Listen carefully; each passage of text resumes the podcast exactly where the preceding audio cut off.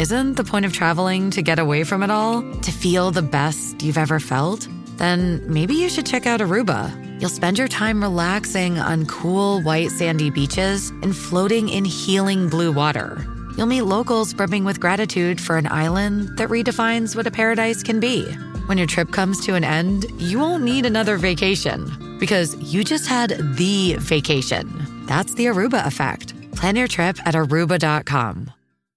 Bonjour et bonjour à tous. Les nappes phréatiques sont-elles rechargées? Alors que le printemps pluvieux sur la majorité de la France a permis effectivement de recharger certaines nappes de surface 68% des réserves d'eau souterraine restent tout de même à des niveaux préoccupants. Les deux tiers donc des nappes sont euh, scrutées. La situation en début de printemps est plus dégradée que l'an dernier et atteint des minimums historiques sur euh, le pourtour méditerranéen ou encore sur le fossé euh, rhodanien.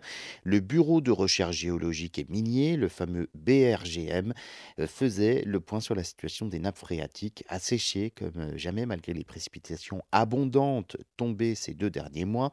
Dans certaines régions, le printemps pluvieux a néanmoins permis de refaire le plein. Le cumul des précipitations en mars et en avril a été excédentaire sur une grande partie du territoire, ce qui a pu euh, donc avoir un impact bénéfique sur les nappes réactives d'une grande partie du nord du territoire. Plusieurs nappes présentent des situations favorables avec des niveaux au-dessus des normales par rapport au mois d'avril des années antérieures.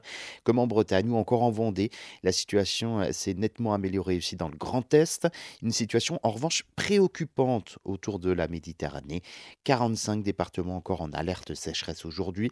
Les euh, problèmes vont devenir de plus en plus euh, conséquents pour l'eau potable et les usages agricoles.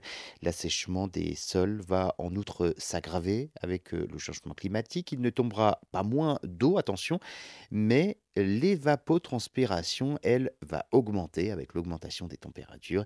Il faut donc économiser l'eau, ne pas gaspiller, notamment dans les secteurs agricoles et industriels.